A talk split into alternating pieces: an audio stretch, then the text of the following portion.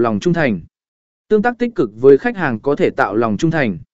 Khi bạn chăm sóc và đáp ứng mong muốn của họ, họ có thể trở thành những khách hàng trung thành và thậm chí là những nhà hâm mộ của thương hiệu của bạn. Điều này giúp tạo ra một cộng đồng thương hiệu mạnh mẽ. Đo lường và tối ưu hóa. Các chỉ số quan trọng để đo lường hiệu suất thương hiệu. Để đảm bảo rằng thương hiệu của bạn đang phát triển và đóng góp vào thành công của bạn, hãy đo lường hiệu suất của nó. Các chỉ số quan trọng có thể bao gồm tỷ lệ nhận diện thương hiệu, số lượng khách